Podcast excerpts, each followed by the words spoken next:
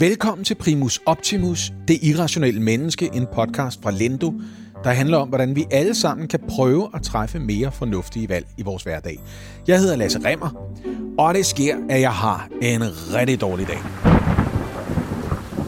Der er ikke noget, der går, som det skal. Jeg står op til regnvejr og voldsom blæst. Mit seneste Instagram-post får ikke de likes, jeg havde håbet på. Morgentrafikken er et helvede. Bilen foran mig chatbremser uden grund hele tiden.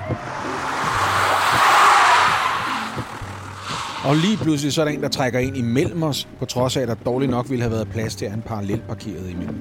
Nå, men umiddelbart så virker alle de her ting jo som noget, som er uden for min kontrol. Fordi der skal man lige huske på, jeg poster ikke noget på Instagram, som ikke burde blive vanvittigt populært. Men, Sally Kalash, jeg kunne godt tænke mig at høre fra dig, hvor meget kontrol jeg egentlig har over, hvordan min dag bliver. Nej, undskyld, jeg lige grint af den. Ja, jeg ved det godt.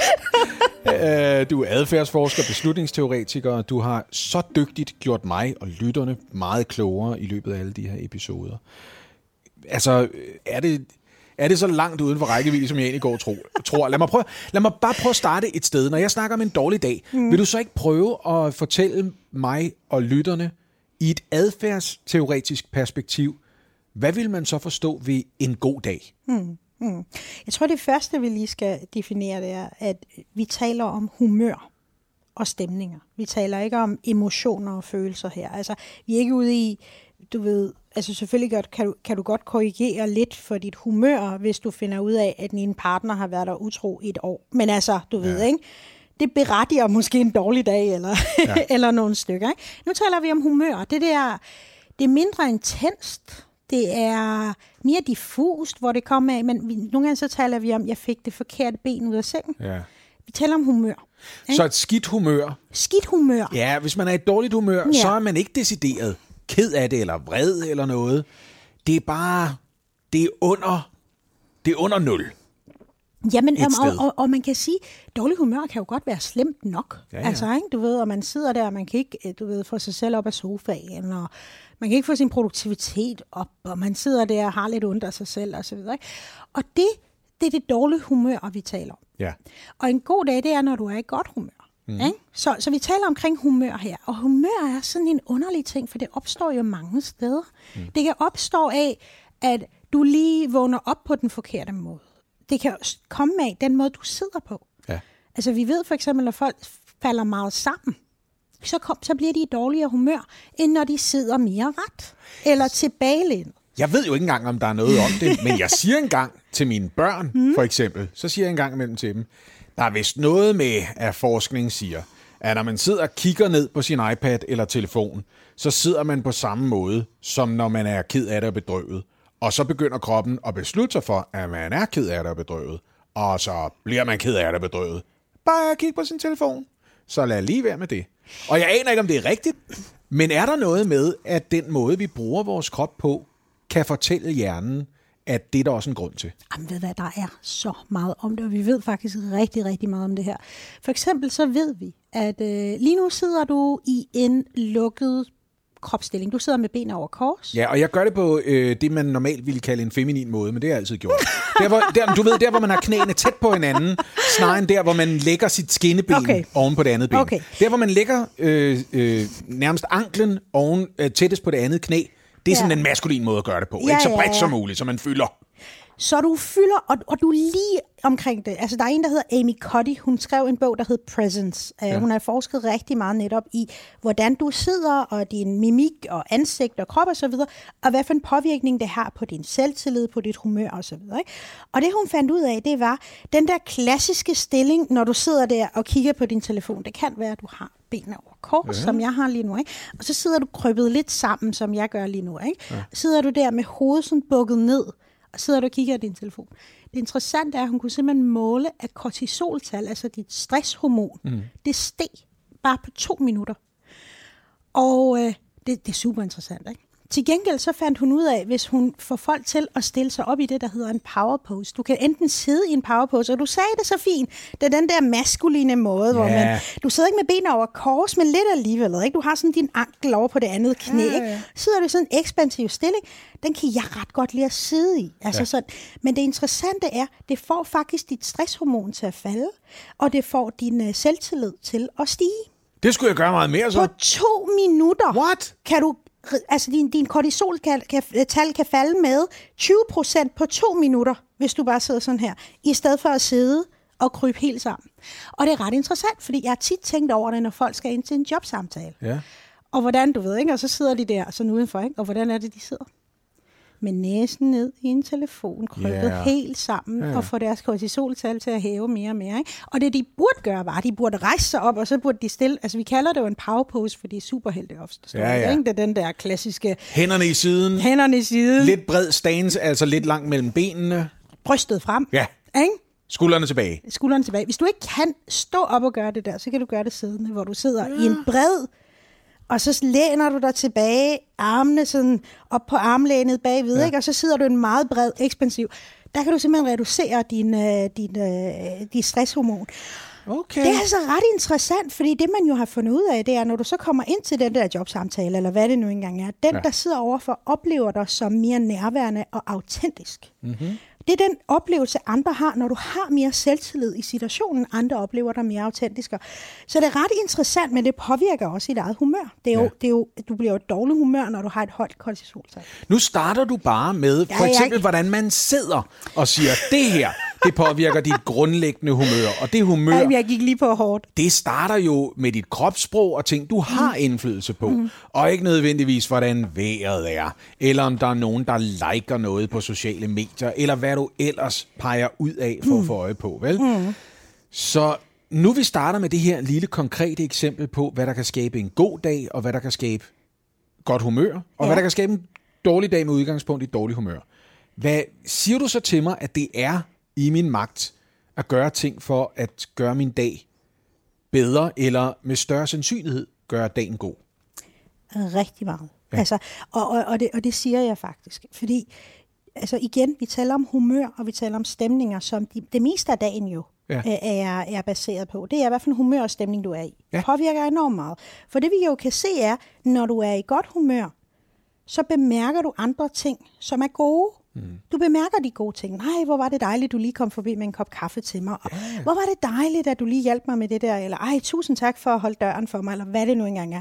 Når det er dårlig humør, så bemærker du, ej, hvor er det bare skidt, at han kom igen for sent med den der rapport. Eller gud, hvor er det irriterende, at min mand ikke kan tage ud af bordet. Eller, Hvorfor spørger han ikke, om jeg har lyst til kaffe, ej. før han bare dukker op med det? Og, og, og, og vi kender det altså i dagligdagssport, så taler vi om sort seer. Ikke? Altså, ja. fordi du begynder at bemærke alle de ting, der ikke virker. Mm. Ikke? Du ved, og det kan jo komme med hvad som helst. Du ved, du står lige på arbejde, du er måske sådan relativt neutral, og så står du der og tænker, hmm, jeg kan godt spise en flødebold. Og lige når du kommer, så er der en, der tager den sidste. Oh. Super røv. Altså, ikke? står du bare. Og så begynder den måske lidt at eskalere der, og andre gange, så kan du bare falde i et humør. Måske fordi det er den måde, du sad på. Mm. Måske har du siddet og koncentreret dig for lang tid, og du er blevet træt og lidt sløv. Måske lå du for langt ned på din sofa og så Netflix. altså, jeg mener, det kan jo komme med hvad som helst. Ja. Både det gode og det dårlige. Og det er det, der er så interessant, for jeg, altså, jeg tror, det væsentlige er at være bevidst omkring, det her, det ligger i ens magt. Du kan gøre ret. Altså, det er jo ikke alt, du kan... Altså igen, du kan have nogle meget negative emotioner, eller det kan også være, at du er sådan helt over i den anden skala, hvor det er, at det er måske nogle mere kliniske ting. Det er jo ikke det, vi taler om. Vi Nej. taler om humør, og vi taler om stemninger. Og der har du så meget indflydelse. Mm. Og det skal jo heller ikke være sådan, du ved, at du så sidder og tænker bagefter, at når jeg er så i dårlig humør, så er det fandme også min egen skyld. Altså, det er ikke der, vi er. Nej. Jeg siger bare, at det er væsentligt at vide, at du har noget indflydelse på det. Mm. Der er en, der hedder Paul Ekman. Vi har talt om ham tidligere. Ikke? Ja, for han, nogle episoder siden. Ja, ja, ja. ja ikke? Og han talte meget, om, meget omkring sådan nogle mikroemotioner. Ja. Øh, hvor han kan se, at små bitte muskelbevægelser i ansigtet øh, definerer, hvad det er for en følelse, du har lige nu. Ja. Og noget af det, han kunne se, det er, ved at spænde op i de muskler, ja. så kan du skabe følelsen i kroppen. Oh. Kender du ikke det der med, når du griner, altså, du ved, ikke? Altså, hvor man nogle gange siger, bare begynd, du ved, der var de der lattercoaches, ja, ja, ja, der løb rundt og hele tiden fik en til ja. at grine, fordi de sagde, når du griner, så bliver du godt humør. Ja. Det er ikke, fordi du er i godt humør nødvendigvis, at du behøver at grine. Du kan også bare starte med at grine, og så blive i godt humør. Ja. Er det lidt det samme, hvor Paul Ekman siger, du kan bare smile, så bliver du bedre humør.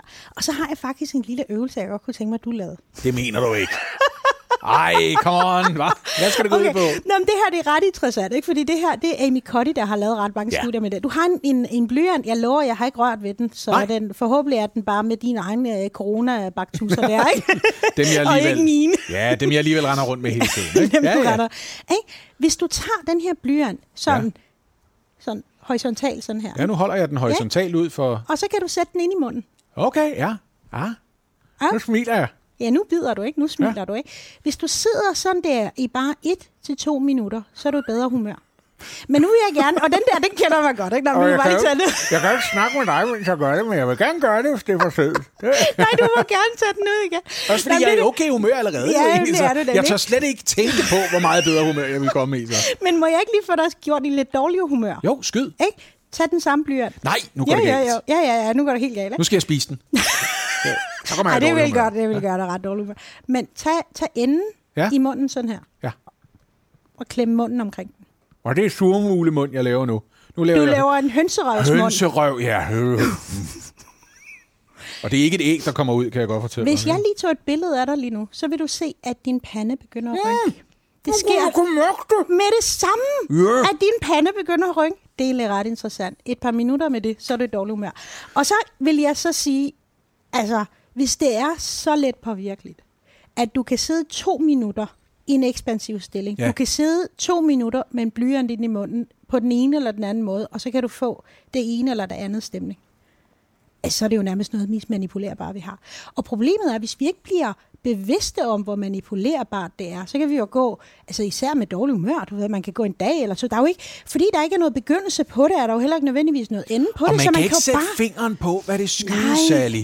Det er jo også det værste i et forhold. Det, det er, når man kan mærke, åh, oh, du, du har en dårlig... Er det noget, jeg har gjort? Ja. Men der er ikke nogen, der har gjort noget. Det bliver sådan en selvopfyldende profeti. Ja. Fordi jeg er i dårlig humør, leder jeg efter andre ting, der ligesom... Ja. Du ved, det er det, jeg ligesom er bevidst omkring, og så bliver jeg endnu dårlig humør, og så bliver den bare ved med at køre. Ja, okay. Ja. Nå, jeg synes jo selvfølgelig, det er vigtigt at holde, fat i, øh, at holde fast i, hvad du, hvad, hvad, du nævner om, at man har en eller anden form for indflydelse på det, men det betyder ikke, at man altid skal tage ansvaret for det. Mm. Det, er jo, det, det er okay ikke altid lige at mm. sidde sig til et bedre humør, eller bide en kuglepind til et bedre humør. Men det er rart at vide, det i hvert fald er en, er en mulighed. Så lad os prøve at forestille os, at min dag lige er begyndt. Ja. Lad os forestille os, at mit vækkeur ringer, eller som i morges, mm. at jeg vågner et kvarter for sent i et af de der panikøjeblikke, hvor jeg tænker, burde jeg ikke have været op nu? Og det viser sig, at jeg har glemt at stille alarmen. Oh, okay. Ja, det er det, der skaber den dårligste søvn. Ja, ikke? Ja, ja, ja. Det er den der nane fornemmelse ja. af, måske kommer jeg ikke op til tiden, og så mm, vågner man tre mm, gange mm, i mm. løbet af en nat. Den her gang var det faktisk rigtigt. Mm. Jeg er allerede et kvarter for sent på den, da jeg vågner. Mm, mm. Det er stressende i sig selv. Jeg ved, at nu er jeg bagud ja. resten af dagen. Ja. Hvad kan jeg gøre? Hvad kan oh. jeg gøre for mig selv fra starten, fra det øjeblik, jeg slår øjnene op? Kigger på mit ur og tænker, jeg skulle have været vågen allerede. Jeps. Jeg vil lige godt starte med at sige, at der er ting, du ikke skal gøre. Lad være med at gå på sociale medier. Altså som nu, nu er det første. Fordi du er allerede i den der sort seer, det hele er sådan lidt øv. Yeah. Ikke? Og så sidder vi der, og så, du ved, ikke, så sidder man og sammenligner sig med alle mulige andre, og leder efter alle, alle de punkter, hvor man er en undermåler. Ikke? Yeah. Don't do that. Yeah. Lad være med at spise noget usundt. Mm. Hvis du er kommet ud af døren og øh, ikke har fået morgenmad, prøv at finde et tidspunkt, hvor du kan finde noget, der er sundt, sådan at du ikke får en blodsukkerspike, fordi det gør det værre. Jeg spiste en banan. Jeg ved ikke, om det var godt nok, men det gjorde jeg i dag. Ja, altså du ved, det vil være bedre med noget andet. Siden vi har snakket om vaner, jeg er ja. med på den, men siden I vi har snakket know. om vaner, der er jeg begyndt at spise et stykke frugt. Er det det? ja, men det var en banan i dag, jeg er bange for. Ja. Ej, hvor er det godt. Det, det, det, det, er helt klart, det er helt klart din start. Det er helt ja. klart din start. Så vil jeg sige, hvis du, altså, der, i det mindste holdt jeg fingrene for de mælkesnitter, der lå i køleskabet. Det havde jeg altså lyst til. Ja, ja, ja. ja men det skulle jeg ikke gøre. Altså, okay. Altså, hvis du kan, hvis, hvis du kender nogen, der har en lille hund, oh, eller en hundevalg, ja, ja. gå lige forbi og brug 10 minutter der. Jeg ved oh. godt, du er, du er forsinket. Du er lige startet. Det er godt givet ud til at komme i en ny mental, altså mental uh, state uh, stemning. Ja. Lige klap en lille hundevær. Vi kan faktisk se, når folk går ud og hænger ud med små kattekillinger eller hundevalpe i bare i kvarter. Hvis vi har udsat dem for nogle mentalt drænende opgaver lige for inden, og vi bare giver dem 15 minutter med en hundevalp, så kommer de fuldt opladet igen tilbage. 15 minutter.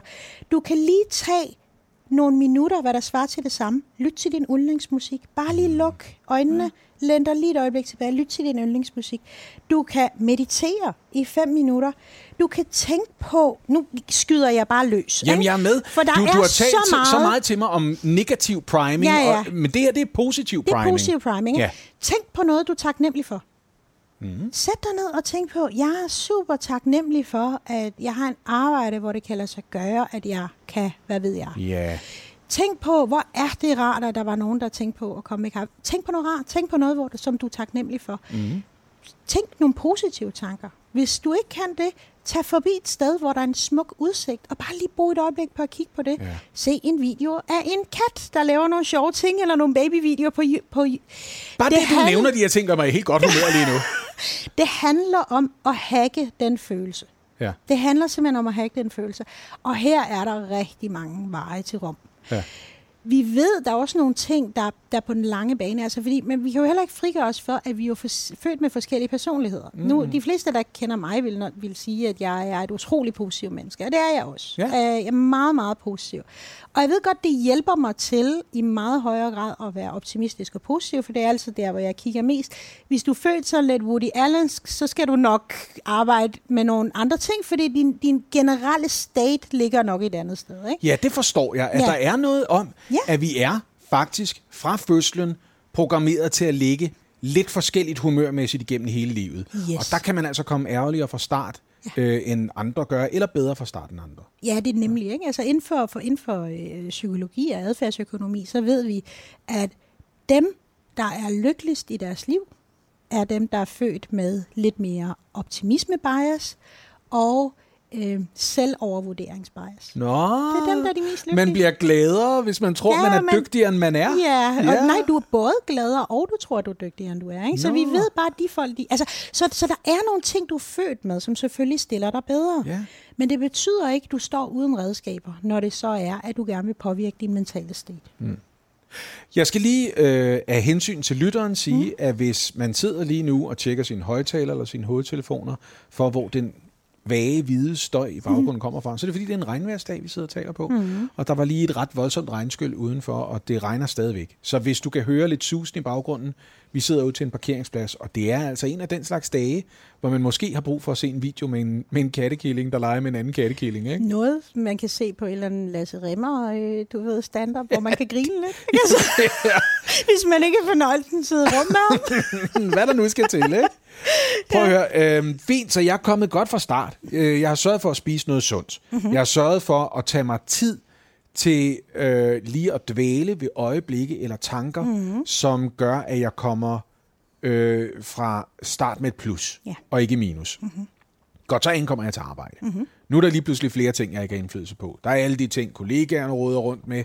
Der er en masse vilkår, der står altså, uden for min række. Mm-hmm. Ikke? Der er mm-hmm. dårlig vejr, og jeg sidder i kø på vej på arbejde, og jeg kommer endnu mere for sent. Chefen ringer undervejs og siger, hvor fanden blev du af? Du skulle have været her for længst, ikke? Mm-hmm. Så nu har jeg en hel arbejdsdag foran mig, mm. og jeg har gjort mit bedste for at komme godt hjemmefra. Ja. Nu skal jeg lige pludselig passe mit arbejde, mens jeg passer på mit humør og prøver ja. at få en god dag.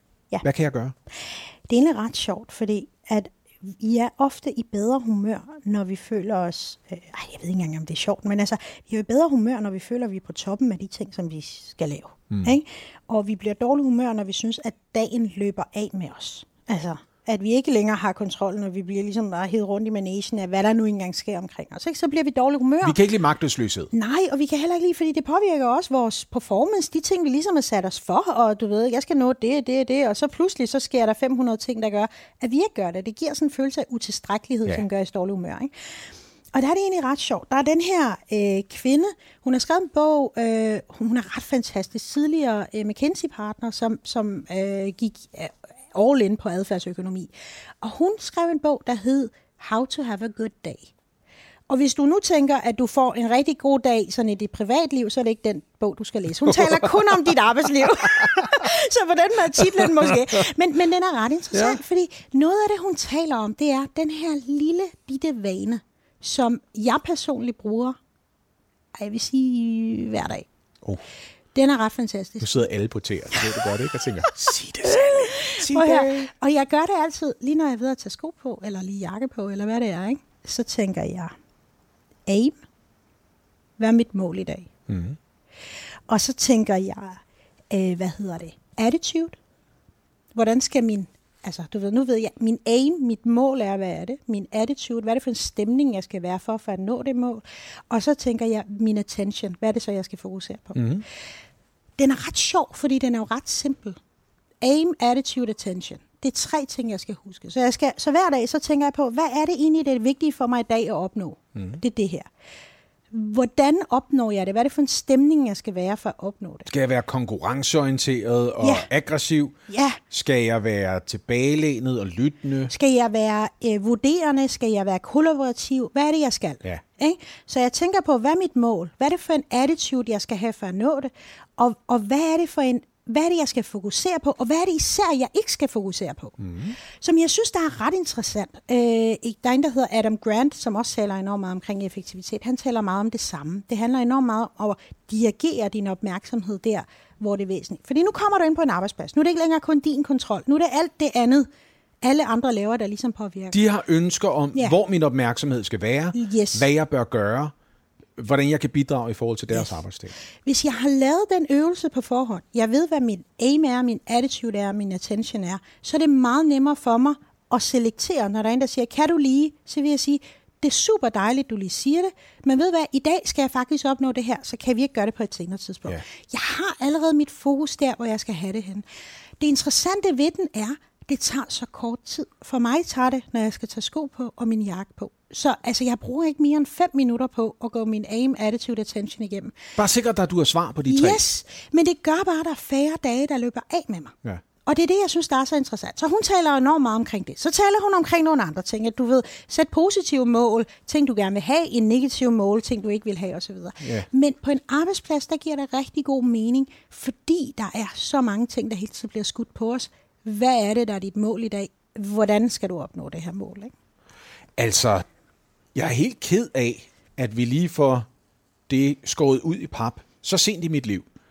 Fordi hvis der er en udfordring, jeg har, så er det, at alle idéerne og tankerne og associationerne, de slås om at komme først ind til døren i mit hoved. Amen. Og de vil helst igennem døren på én gang. Og jeg kan slet ikke sortere. Så det ved du allerede nu, hvor vi har talt en del sammen. Nogle gange, så begynder jeg bare at friassociere, og så er det andres opgave ligesom at sige, ja, det var, var det det, vi... Det var ikke det, hvor startede den her samtale? Man komme ja. ind på det her. Og det er altid mig, der afsted kommer spørgsmålet, hvordan kommer vi til at snakke om det her? Mm. Det er fordi, jeg ikke har attention på, hvad det er, jeg gerne vil ja. tale om, og det aim, altså hvor jeg gerne vil hen med ja. det, jeg gerne vil tale om, ja. det er heller ikke tydeligt nok. Mm. Det skulle jeg have vidst for i hvert fald en 30 år siden. Åh, oh, ja. men Lasse, vi har jo defineret, at du er en, en uh, fortrydelseserværsperson. Ja. Så, så jeg, jeg, jeg har det jo helt dårligt med. Du har lige ramt mig der, det er rigtigt. jeg er det helt dårligt med at sige det her nu, ikke? Åh oh, ja, nu kommer jeg til at fortryde, at jeg ikke har gjort det de sidste 30 år, i stedet for at glæde mig over, at jeg kan begynde nu. Ja. Hvad er det fjollet? Det er dumt. Men der er jo masser af ting, man kan gøre. For eksempel på arbejdspladsen, vi kender også godt det der, at så begynder vi at overspringshandle. Ikke? Du ved, du, okay, nu har jeg lavet min øvelse. Ikke? Jeg ved, at min aim er, min attitude er, min attention er. Altså alligevel, så sidder jeg og overspringshandler. Ikke? Mm. Så kan jeg jo tænke igennem og så sige, godt, er det fordi, det er lang tid siden, jeg har holdt i pause?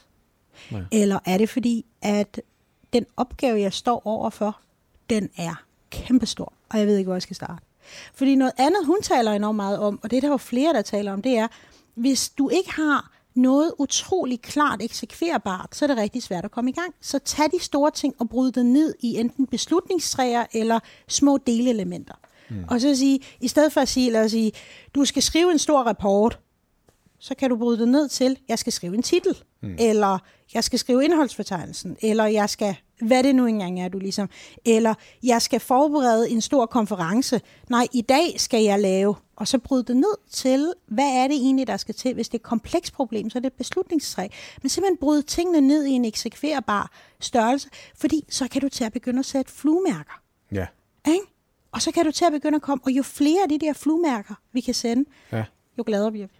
Fordi man har en oplevelse af, at jeg opnåede noget i dag, og jeg arbejder mig frem imod et mål, jeg har sat mig. Ja, ja. også fordi vi som mennesker kan vi godt lide at være i bevægelse. Ikke? Kender du ikke det der med, at du sidder i trafikken, og du sidder, du ved, du ved godt, der er en strækning, hvor at du sidder fast. Det kan være ultimativt, at du kommer tidligere frem, men fordi vejen er kortere, men du sidder fast i trafikken noget af vejen.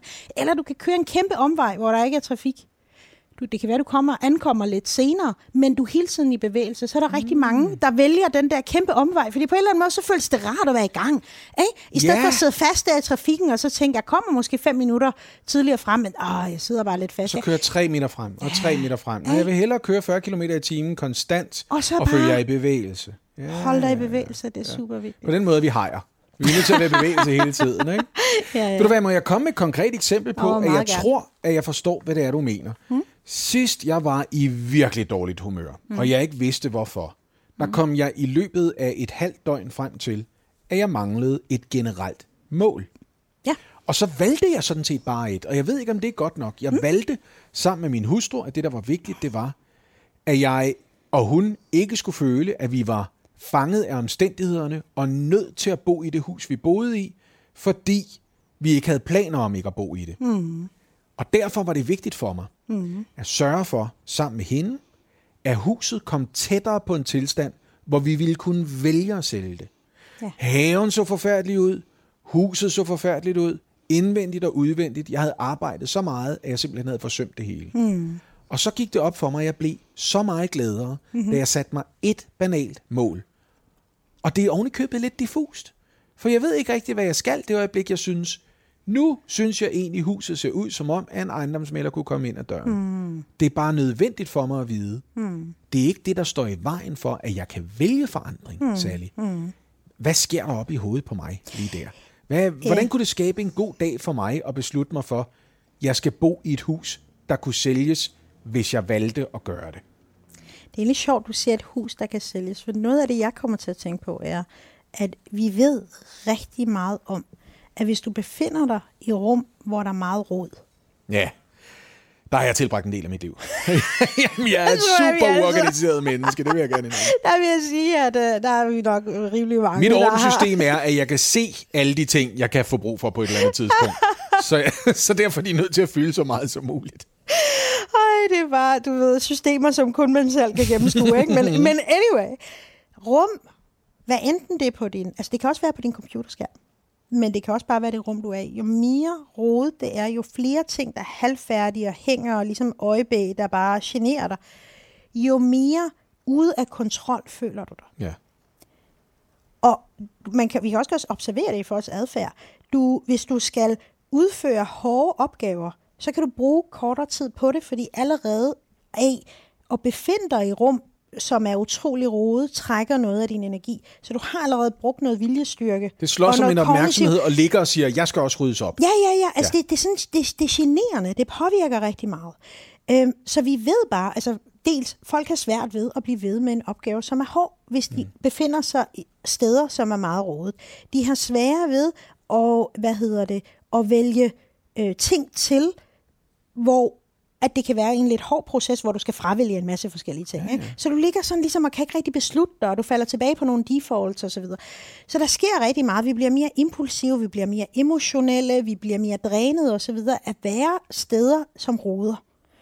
Så hele, altså tit tænker jeg, at den der feng shui-bølge, der kører der. Ja, ja. Nu har vi de der, der går rundt og rydder op på... Hvad Marie Kondo på Netflix, der går rundt og siger, ja, ja, ja. smid ting ud. Og nu er der sådan det der Folk nye the home edit, ikke? Altså, ja. hvor, de, altså, hvor man bare tænker, hvad er det, der gør, at vi godt kan lide at se på folk rydde op?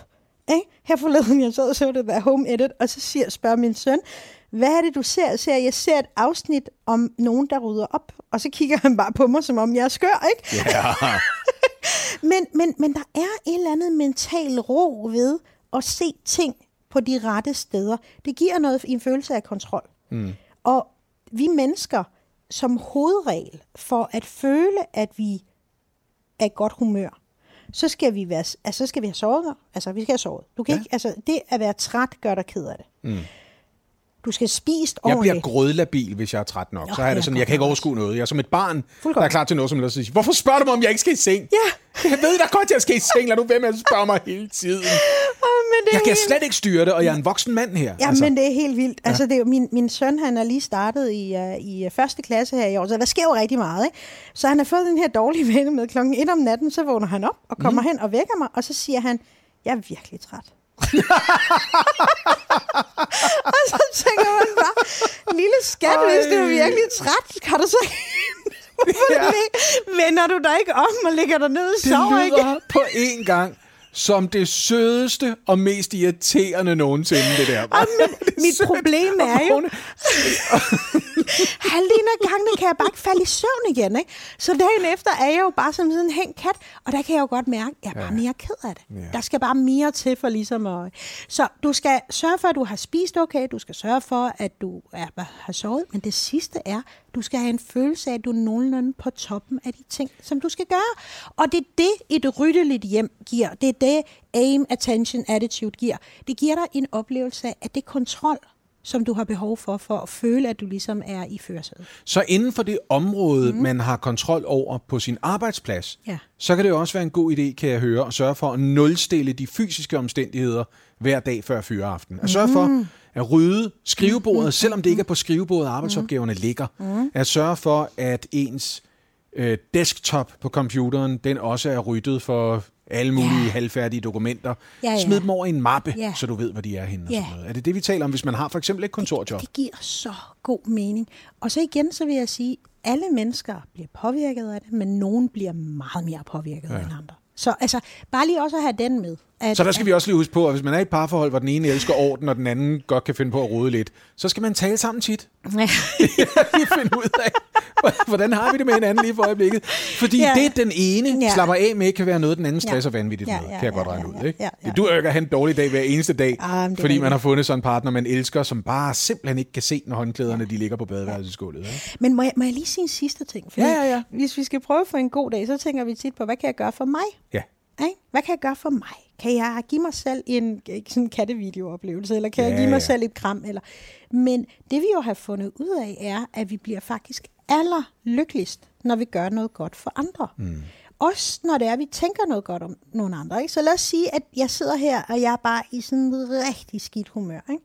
Noget af det, der vil hjælpe mig rigtig meget, er, hvis jeg tænker på, jeg vil virkelig håbe, at Lasse han er lykkelig i sit liv. Mm. Jeg ønsker det allerbedste for Lasse. Jeg tænker, jeg, jeg håber vi... Og så mene det, ikke bare sådan en frase. Mene, at jeg ønsker dig noget rigtig godt. Ja. Jeg vil gerne gøre noget godt for dig. Er noget af det, der har den bedste effekt på vores humør. Mm. Og det er egentlig ret interessant, for vi er sociale væsener, det må ja. vi aldrig glemme. Så vi kan gøre en masse ting, og vi kan hacke vores eget liv, og, og hvis du ikke har andre mennesker og nogen til at give dig krammer, især det her coronatider, så er det jo ikke... Altså, du kan gøre en masse ting for dig selv, men det at gøre noget godt for nogle andre har faktisk noget af det bedste effekt. Så, ikke? Så bare lige også at have den ude i æderen, så man ikke bliver sådan nogle, øh, du ved, navlepillende narcissister. Ikke? Og ja, det, er også, bare, det er også den bedste følelse i verden. Det er ja. at glæde andre med et eller andet, som man selv synes kræver forholdsvis lidt overskud af en selv. Jeg blev så glad, da min yngste datter opdagede det. Da hun øh, første gang, og hun har sagt det et par gange sidenhen, for det er en vigtig opdagelse for hende, da, da vi for nylig var ude og shoppe efter en gave til et familiemedlem øh, fra hende, og hun sagde, jeg bliver faktisk meget gladere af at give gaver, end af at få gaver, sagde hun. Og så tænker jeg, det skal du bare lige huske på, det der. Det er faktisk ikke løgn. Jeg Ved tror, hvad? det gælder os alle sammen. Og det gør det, og det, mm. og det, det har vi jo faktisk talt på, at vi bliver gladere af at give gaver, end vi bliver glade af at få gaver. Ikke? Ja. Og det skal vi bare lige huske, at, ja. at der er noget, der er noget helt fantastisk ved at få lov til at give noget. Ja.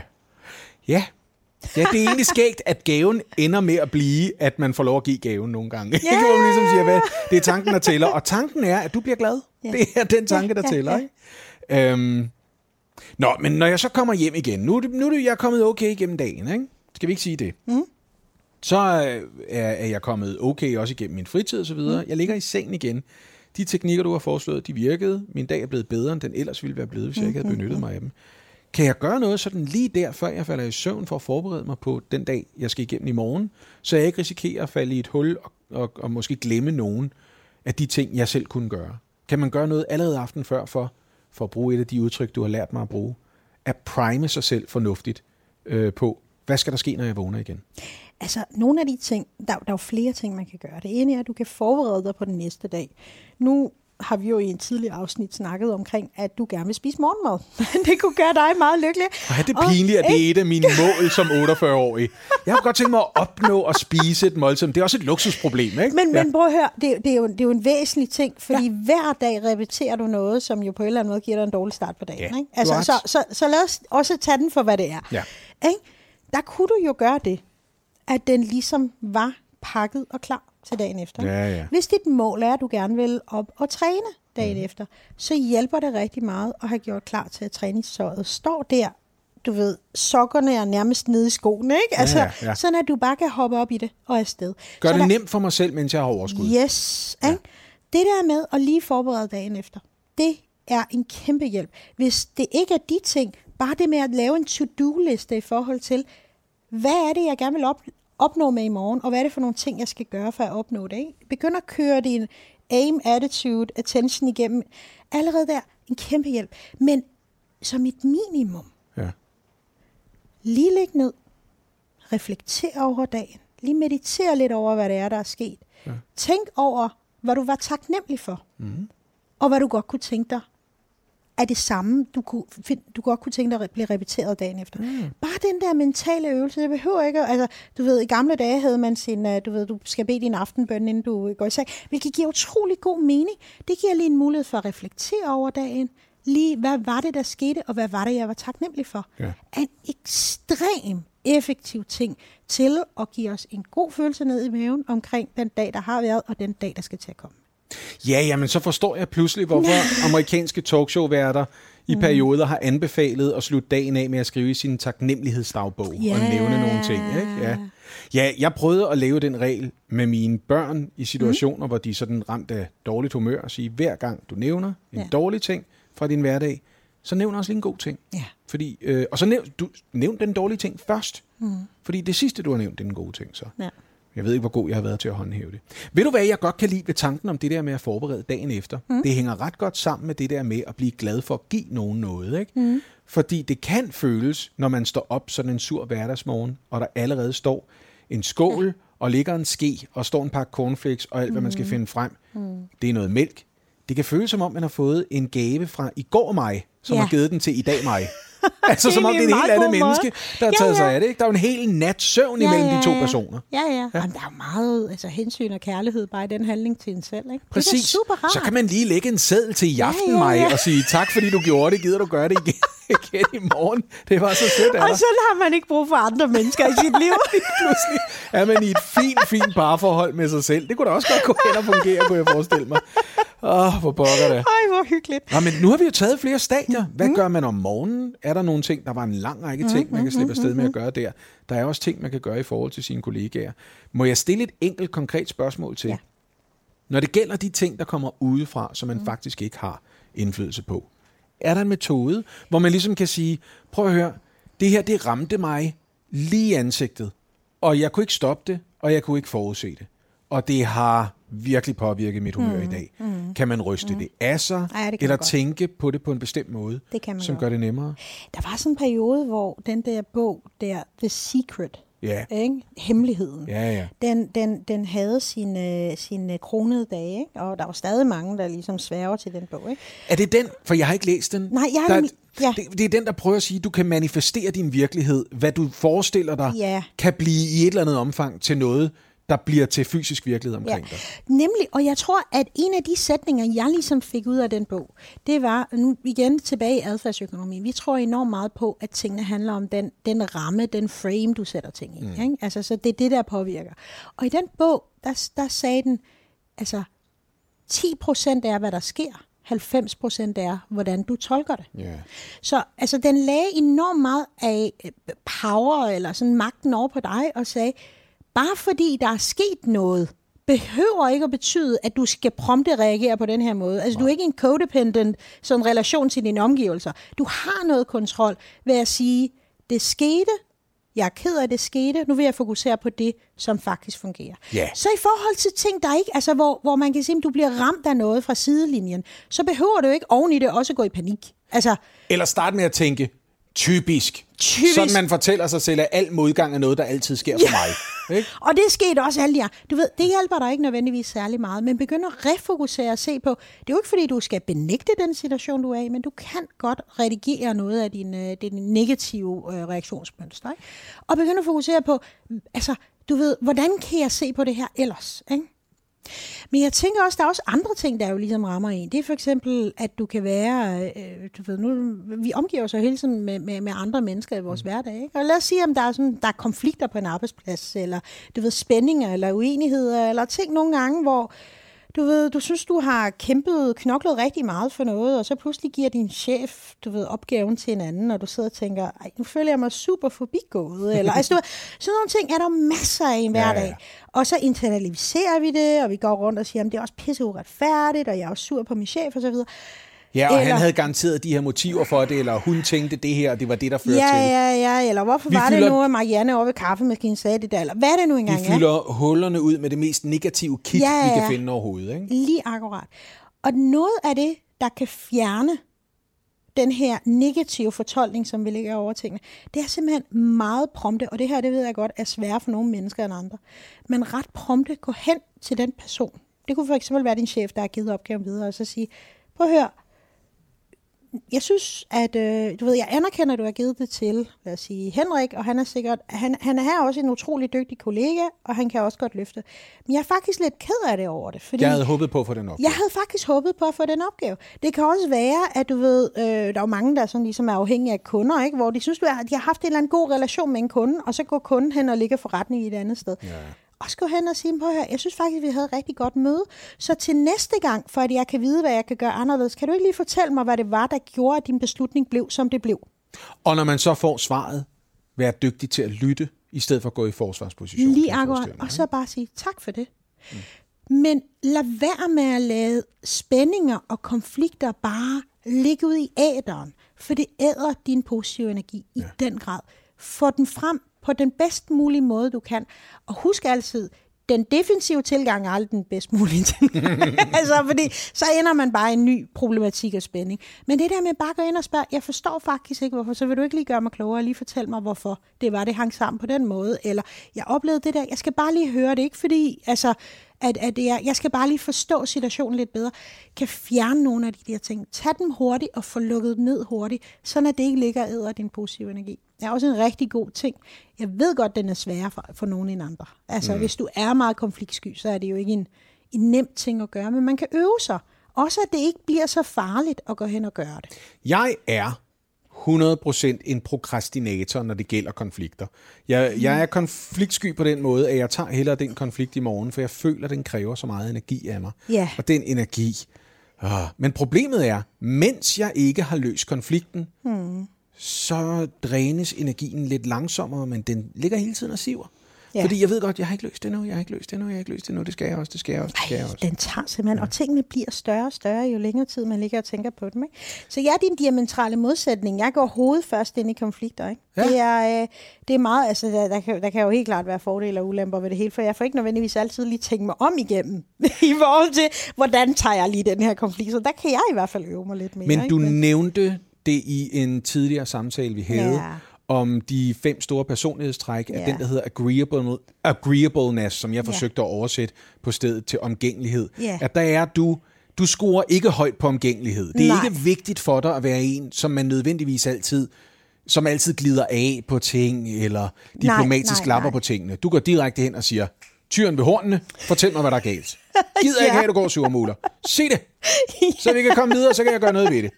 Eller hvis jeg kan gøre noget ved det, så ved jeg det mindste, at jeg ikke kan gøre ja. noget ved det. det jeg vil sige, at det er en utrolig effektiv tilgang, hvis man omgiver sig med mange agreeable people. til at skabe sig enormt mange negative relationer. det er en anden historie, det er jo rigtigt nok. Men i det mindste ved de, hvor, hvor, hvor de har dig. Ja, ja. ja. ja, ja. Så det er en ting. Lad være med at lade ting ligge og ulme, er også vigtigt. Ja. Sørg for at slukke bålstedet, hvis du kan så. se så meget som en gløde. Ja, ja, ja. ja. Fordi så kan du nemlig starte et nyt bål en anden gang. Ja. det er også det, der er vigtigt. Ikke? Prøv at høre, øhm, bare lige her til sidst, Sally. Ja. Det er faktisk lidt pinligt, at jeg ikke startede med at stille det her spørgsmål. Hvordan har din dag været? Åh, oh, den har været fantastisk. Ah, men det er også din personlighed, der skinner igennem der, ikke? Den har været fantastisk, fordi du er god til at vælge at gøre den fantastisk. Ja, jeg er et godt selskab. Ja, ja. og i lige måde. Har, nu kan vi selv hedde at være super selvfede, det, det, det, det er faktisk nu, produceren ja. bare fader samtalen ud. Ja, det tror jeg. Det, det begynder at blive det en lille smule. Nu optager han ikke længere. Præcis, det er det. Øj, det var dejligt, vi fik noget kaffe. Ja. Tak for snakken. Tusind tak til Sally Kalash. Producer var Martin Birgit Schmidt, redaktør Rune Born Schwartz, og podcasten er produceret af Bauer Media for Lendo. Tak fordi du lyttede med til det her afsnit af Primus Optimus, det irrationelle menneske. Det er Lendo, der udgiver podcasten, og Lendo er Nordens største sammenligningstjeneste for lån, som hver dag hjælper tusindvis af kunder med at træffe mere rationelle og bevidste valg omkring deres privatøkonomi. Besøg lendo.dk for at lære mere. Og på lendo.dk-podcast kan du i øvrigt læse mere om podcastens andre afsnit og selv komme med input til, hvad vi skal tale om og undersøge i podcasten. Vi høres ved.